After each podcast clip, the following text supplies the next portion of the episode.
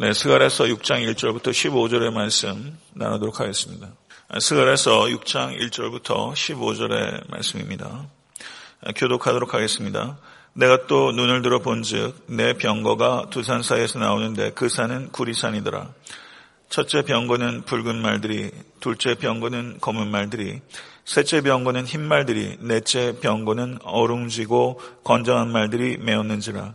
내가 내게 말하는 천사에게 물어 이르되 내 주여 이것들이 무엇이니까 하니 천사가 대답하여 이르되 이는 하늘의 내 바람인데 온 세상의 주 앞에 서 있다가 나가는 것이라 하더라. 검은 말은 북쪽 땅으로 나가고 흰 말은 그 뒤를 따르고 어룽진 말은 남쪽 땅으로 나가고 건장한 말은 나가서 땅에 두루 다니고자 하니 그가 이르되 너희는 여기서 나가서 땅에 두루 다니라 하매 곧 땅에 두루 다니더라. 그가 내게 외쳐 말하여 이르되 북쪽으로 나간 자들이 북쪽에서 내 영을 쉬게 하였느니라 하더라. 여호와의 말씀이 내게 임하여 이르시되 사로잡힌 자 가운데 바벨론에서부터 돌아온 헬데와 도비아와 여다야가 스바네 아들 요샤의 집에 들어갔나니 너는 이날에 그 집에 들어가서 그들에게서 받되 은과 금을 받아 멸관을 만들어 여호사닥의 아들 대제사장 여호수아의 머리에 씌우고 말하여 이르기를 만군의 여호와께서 이같이 말씀하시되 보라 싹이라 이름하는 사람이 자기 곳에서 도산나서 여호와의 전을 건축하리다.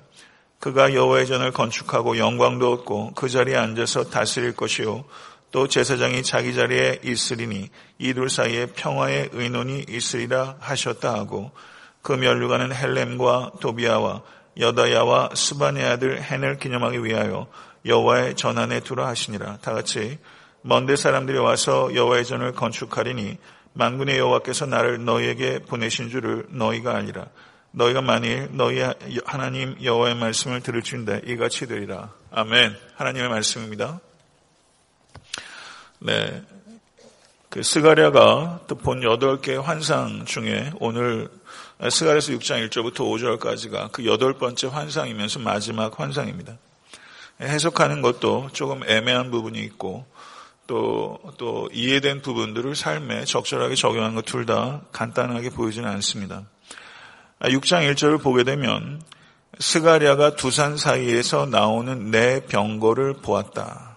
그리고 그 두 산은 구리산이다. 그리고 첫 번째 병거는 붉은 말이고 두 번째 병거는 검은 말이고 세 번째 병거는 흰 말이고 네 번째 병거는 어려운지고 건장한 말이었다. 이렇게 묘사하고 있습니다. 아, 그런데 스가랴가 보았던 여덟 개의 환상 중에 첫 번째 환상도 그 말에 대한 것이었습니다. 그런데 첫 번째 환상과 여덟 번째 환상이 둘 다 이 말에 대한 건데 첫 번째 환상에서는 사방으로 나아가는 말들이 정찰의 임무를 띠고 나간 것이라면 예, 오늘 본 말씀 여덟 번째 환상에서의 말은 하나님의 심판의 의무를 띠고서 나가는 것이다. 첫 번째 말들은 정찰의 의무, 그리고 여덟 번째 환상에서는 심판의 의무를 가지고 나간 것이다. 이렇게 차이가 있는 것입니다. 그래서 이렇게 두 개의 말들에 대한 환상이 첫 번째와 여덟 번째 환상으로 마치 기둥처럼 서 있고 가운데 있는 여섯 개의 환상이 이렇게 배열되어 있다. 이렇게 볼 수 있을 것 같은데요. 그러면 이 두 개의 환상들이 첫 번째는 정찰의 임무, 그 다음에 마지막 환상은 심판의 의미를 가지고 나갔다면 이 두 개의 환상이 공이 나타내는 특징은 무엇인가? 그것은 하나님께서 인간 역사를 다스리시는 진정한 주인이시다. 믿으십니까? 이것을 나타내는 것이다. 이것을 머리로 아는 것과 실제 이것을 믿고 사는 것 사이에는 큰 차이가 있습니다. 하나님께서 인간 역사의 진정한 주인이시다. 이사에서 46장 9절에서 10절을 보시면 너희는 옛적 일을 기억하라. 나는 하나님이라. 나 외에 다른 이가 없느니라. 나는 하나님이라. 나 같은 이가 없느니라. 내가 시초부터 종말을 알리며 아직 이루지 아니한 일을 옛적부터 보이고 이르기를 나의 뜻이 설 것이니 내가 나의 모든 기뻐하는 것을 이루리라 하였노라. 아멘.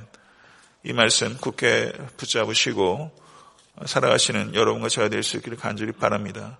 개인의 역사 가운데서도 어, 인류의 역사 가운데서도 우주의 역사 가운데서도 하나님의 뜻이 서게 될 것입니다. 그리고 하나님께서 기뻐하시는 대로 하나님의 지혜와 또 공의와 사랑을 가지고 완성해 나가고 계신 것을 때로 우리 눈에 그렇게 보이지 않는 일들이 우리 개인사 속에서도 있고 그리고 세상 돌아가는 일들 속에서도 하나님이 어디 계신지 침묵하시는 것처럼 보이고 하나님의 흔적을 힘써 찾아야 되는 것처럼 보일 때가 있지만 하나님께서는 마치 바다 깊은 곳에 해류가 물의 흐름을 이끄는 것처럼 우리 눈에 잘 보이지 않아도 하나님께서는 역사를 다스려 계시고 하나님의 뜻대로 모든 것들이 성취되고 이루어가는 것을 믿습니다. 영적인 눈으로 개인의 삶도 역사도 바라보는 그런 지혜와 겸손함이 우리 가운데 있을 수 있게 되기를 바랍니다. 아, 여기서 두산이라고 말했는데요. 여기서 두산이 어떤 산이냐에 대해서 학자들은 대체적으로 감남산과 시온산을 이야기합니다. 예, 그런데 여기서 노시 나오는데 성경에서 노시 상징하는 것은 1차적으로 심판을 상징하는 것입니다. 예, 그러니까 하나님의 강력한 심판이 두 산, 감남산과 시온산 사이, 곧 예루살렘에서부터 어, 나올 것이다. 이렇게 선언하는 것입니다. 거기에서 어, 병거가 나오게 되는데 이 병거는 고대 사회에서는 어, 전쟁터에서 이 병거는 급습하는 부대입니다. 그러니까 급습하는 병거를 통해서 상징하는 것은 하나님의 심판이 신속하고 그리고 결정적인 타격이 될 것이다. 이것을 강조하는 것입니다. 성경에서 말들의 색깔들이 나오는 경우들이 종종 있는데요. 어떤 경우에는 이 색깔의 의미를 찾아야 되는 그런 환상들이 있지만 대체적으로 학자들이 스가랴서에 나오는 그 말의 색깔들, 검은 말, 흰 말, 아, 그리고 붉은 말, 어룽지고 건장한 말들, 이 네 가지 색깔들의 의미를 어, 부여하는 것보다는 동서남북으로 뻗어나가는 병거들을 구별하기 위한 색깔이다. 그래서 이 색깔을 이렇게 억지로 의미를 부여하는 것보다는 이것이 하나님께서 동서남북 열방에 퍼져나갈 하나님의 심판을 상징하는 것이다. 그렇게 이해하는 것이 건전한 이해다. 대체적으로 그렇게 이야기를 하고 있고 저도 그렇다고 생각이 됩니다. 그런데 6절 말씀을 한번 보시기 바랍니다. 6절 말씀을 보게 되면 거기에 어떤 색깔 말이 있죠? 검은 말. 어느 쪽으로 나갑니까? 북쪽 땅으로 나갑니다. 북쪽 땅에는 어떤 나라가 있냐면요. 바벨론이 있습니다. 흰 말이 그를 따르고 이렇게 말했으니까 흰 말이 북쪽으로 갔을 수도 있고 그런데 이 그 해석에 따라서 만약에 흑마도 북쪽으로 가고 흰 말도 북쪽으로 갔으면 북쪽 방향으로 두 개의 병거가 갔기 때문에 북쪽에 임할 하나님의 심판이 다른 지역보다 곱절이 될 것이다. 이런 의미가 있는 것이고요. 그런데 어, 만약에 이 어, 흰말이 뒤를 따르고라는 말인데 이 흰말이 어, 어떤 번역에서는 서쪽으로 갔다 이렇게 번역하는 번역도 있습니다. 그래서 많은 성도님들께서 NIV를 가지고 계신데요. NIV는 어떻게 번역되어 있냐면 The one with the white horses toward the west 이렇게 번역했어요. 그러니까 흰말이 뒤를 따르고 우리 번역에 그렇게 되어 있는데 실제 성경 원어상으로는 제가 확인은 못했습니다. 근데 실제 성경 원어에 아마 기초했을 거라고 보는데 어, 이것이 어, 서쪽으로 갔다 이렇게 NIV는 번역을 한 겁니다. 그 다음에 어룽진 말은 남쪽으로 향했는데 어, 예루살렘의 남쪽에 있는 이스라엘의 전통적인 대적은 애굽입니다. 애굽. 남쪽에 어룽진 말은 남쪽으로 애굽을 갔다. 그런데 네 가지 색깔의 말들 중에서 홍마에 대한 언급은 아예 없습니다. 그리고 홍마가 나아간 방향도 없어요. 그런데 흑마가 북쪽으로 갔고 그리고 백마가 서쪽으로 갔고 그리고 어룽진 말이 남쪽으로 갔다면 이제 남은 방향은 동쪽 하나가 남는 것이죠. 그래서 홍마는 동쪽으로 가서 심판하였을 것이다. 이렇게 일반적으로 학자들이 해석하게 되는 것입니다. 흰말이 북쪽으로 갔을 때는 북쪽의 심판이 곱절이 될 것이다. 라는 것이 되는 것이고 어, 흰말이 서쪽으로 갔다면 네 가지 방위로 그 전방위적으로 하나님의 심판이 뻗어나간 것으로 이해하는 셈이 되는 것이기 때문에 저는 어, 이 흰말의 방향은 웨스트로 보는 게 전체적인 정황상 좀 더 타당하지 않은가 그런 생각이 들고요. 그러니까 하나님의 심판이 온 지면에 임하게 될 것이다. 동서남북 방위를 가리지 않고 온 지면에 임하게 될 것이고 역사의 진정한 주인은 하나님이시고 또 하나님의 신속하고 급박한 심판이 임하게 될 것이다. 이것을 말씀하고 있는 것입니다. 그런데 여기에서 동서남북 중에서 분명하게 언급하고 있는 방위는 북쪽과 남쪽이죠. 두 방향만 분명하게 언급하고 있는 것을 볼 때 이스라엘의 최대 적들이 바벨론과 애굽이라는 것을 나타내고 있는 것이다. 이렇게 해석할 수 있을 것입니다. 아, 그리고 8절 후반절을 보게 되면 북쪽에서 내 영을 쉬게 하였느니라. 이렇게 말을 하고 있습니다.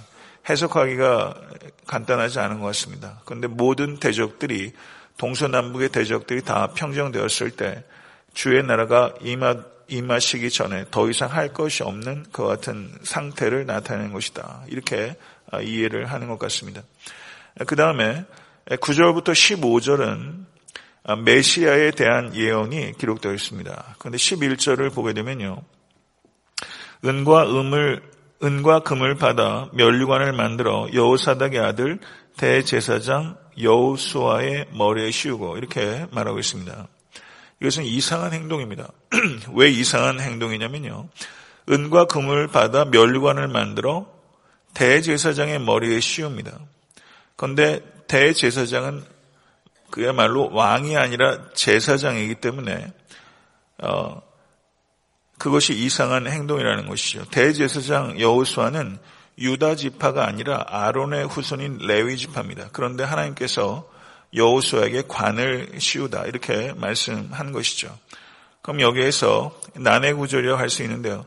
대제사장 여호수아는 예표하는 인물이 있습니다. 그 예표하는 인물은 어, 누구냐면 어, 제사장이시면서 동시에 메시아 왕이신 그리스도를 예표하는 인물입니다. 그리고 12절에 보게 되면 12절 한번 보시죠. 말하여 이르기를 만군의 여호와께서 이같이 말씀하시되 보라 싹이라 이름하는 사람이 자기 곳에서 돋아나서 여호와의 전을 건축하고 그가 여호와의 전을 건축하고 영광도 얻고 그 자리에 앉아서 다스릴 것이요 또 제사장이 자기 자리에 앉으리니 이둘 사이에 평화의 의논이 있으리라 하셨다 하고 예, 누구를 예표하는 거겠습니까? 그리스도를 예표하는 것입니다. 12절에 언급된 싹 성경에 개혁 한글에선 순이라고 번역된 것 같은데요. 예, 순, 싹 이런 것들이 어, 뭘그 예시하는 은유라면 메시아를 호칭할 때 예, 순이나 싹이 많이 쓰입니다. 자기 곳에서 돋아나는 싹은 메시아가 자기 땅 이스라엘에서 자라나게 될 것이라는 것을 의미하는 것입니다.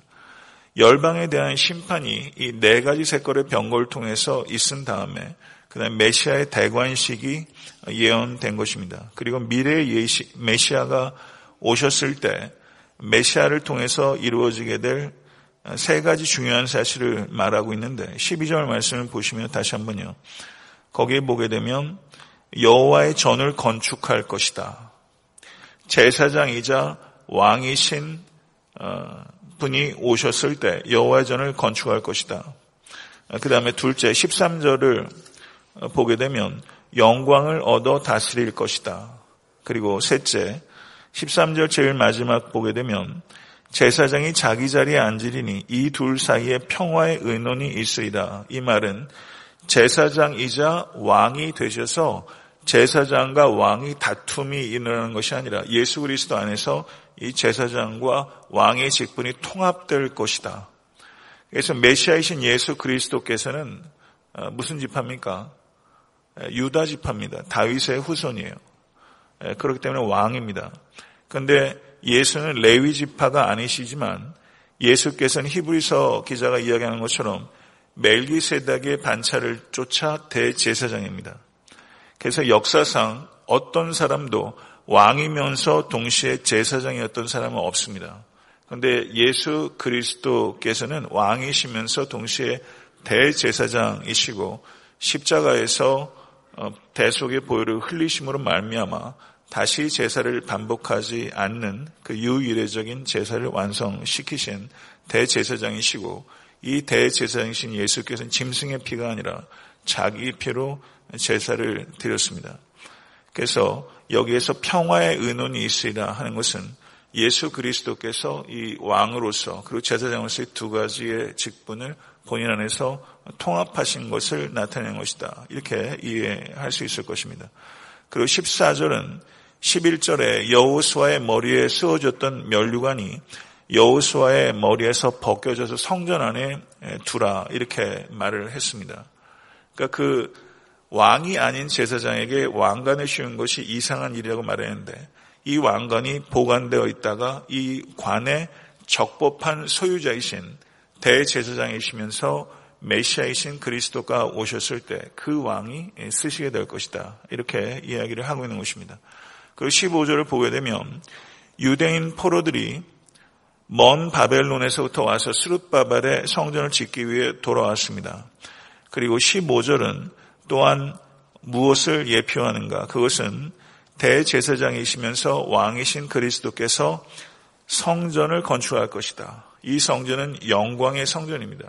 스룹바벨 성전이 예표하는 진정한 성전, 예수 그리스도께서 지으시는 new temple, 예수 그리스도 그 성전에 이젠 바벨론에서 온 유대인 포로들이 아니라 온 땅 도처에서 온 사람들이 그 새로운 성전으로 모이게 될 것이다. 이렇게 이야기를 하고 있는 것이죠. 그래서 이 스가리아서는 메시아에 대한 그 예언들이 곳곳에 이렇게 예표로 나타나고 있다는 것입니다. 말씀을 맺겠습니다. 오늘 말씀을 통해서 우리에게 주시는 교훈은 진리의 말씀은 하나님께서 역사의 진정한 주인이시오 심판자이시라는 것이며 하나님의 심판은 하나님의 때 매우 신속하고 강력하게 온 땅에 임하게 될 것이라는 것입니다. 그러나 하나님의 백성은 하나님의 심판을 두려워하지 않습니다. 하나님의 심판을 오히려 기다립니다. 그래서 마지막 때는 성도들에게 기피의 대상이 아니라 기다림의 대상입니다. 진실로 우리는 마지막 때를 기다리고 있습니까? 스가레서의 예언대로 대제사장이시며 왕이신 그리스도께서 초림하실 때 이 땅에 임하셨습니다. 그리고 예수 그리스도께서는 영광스러운 새 성전이 되었습니다. 그래서 우리는 예수 안에서 예배를 드리는 것이지 예루살렘 성전 안에서 예배 드리는 것이 아닙니다.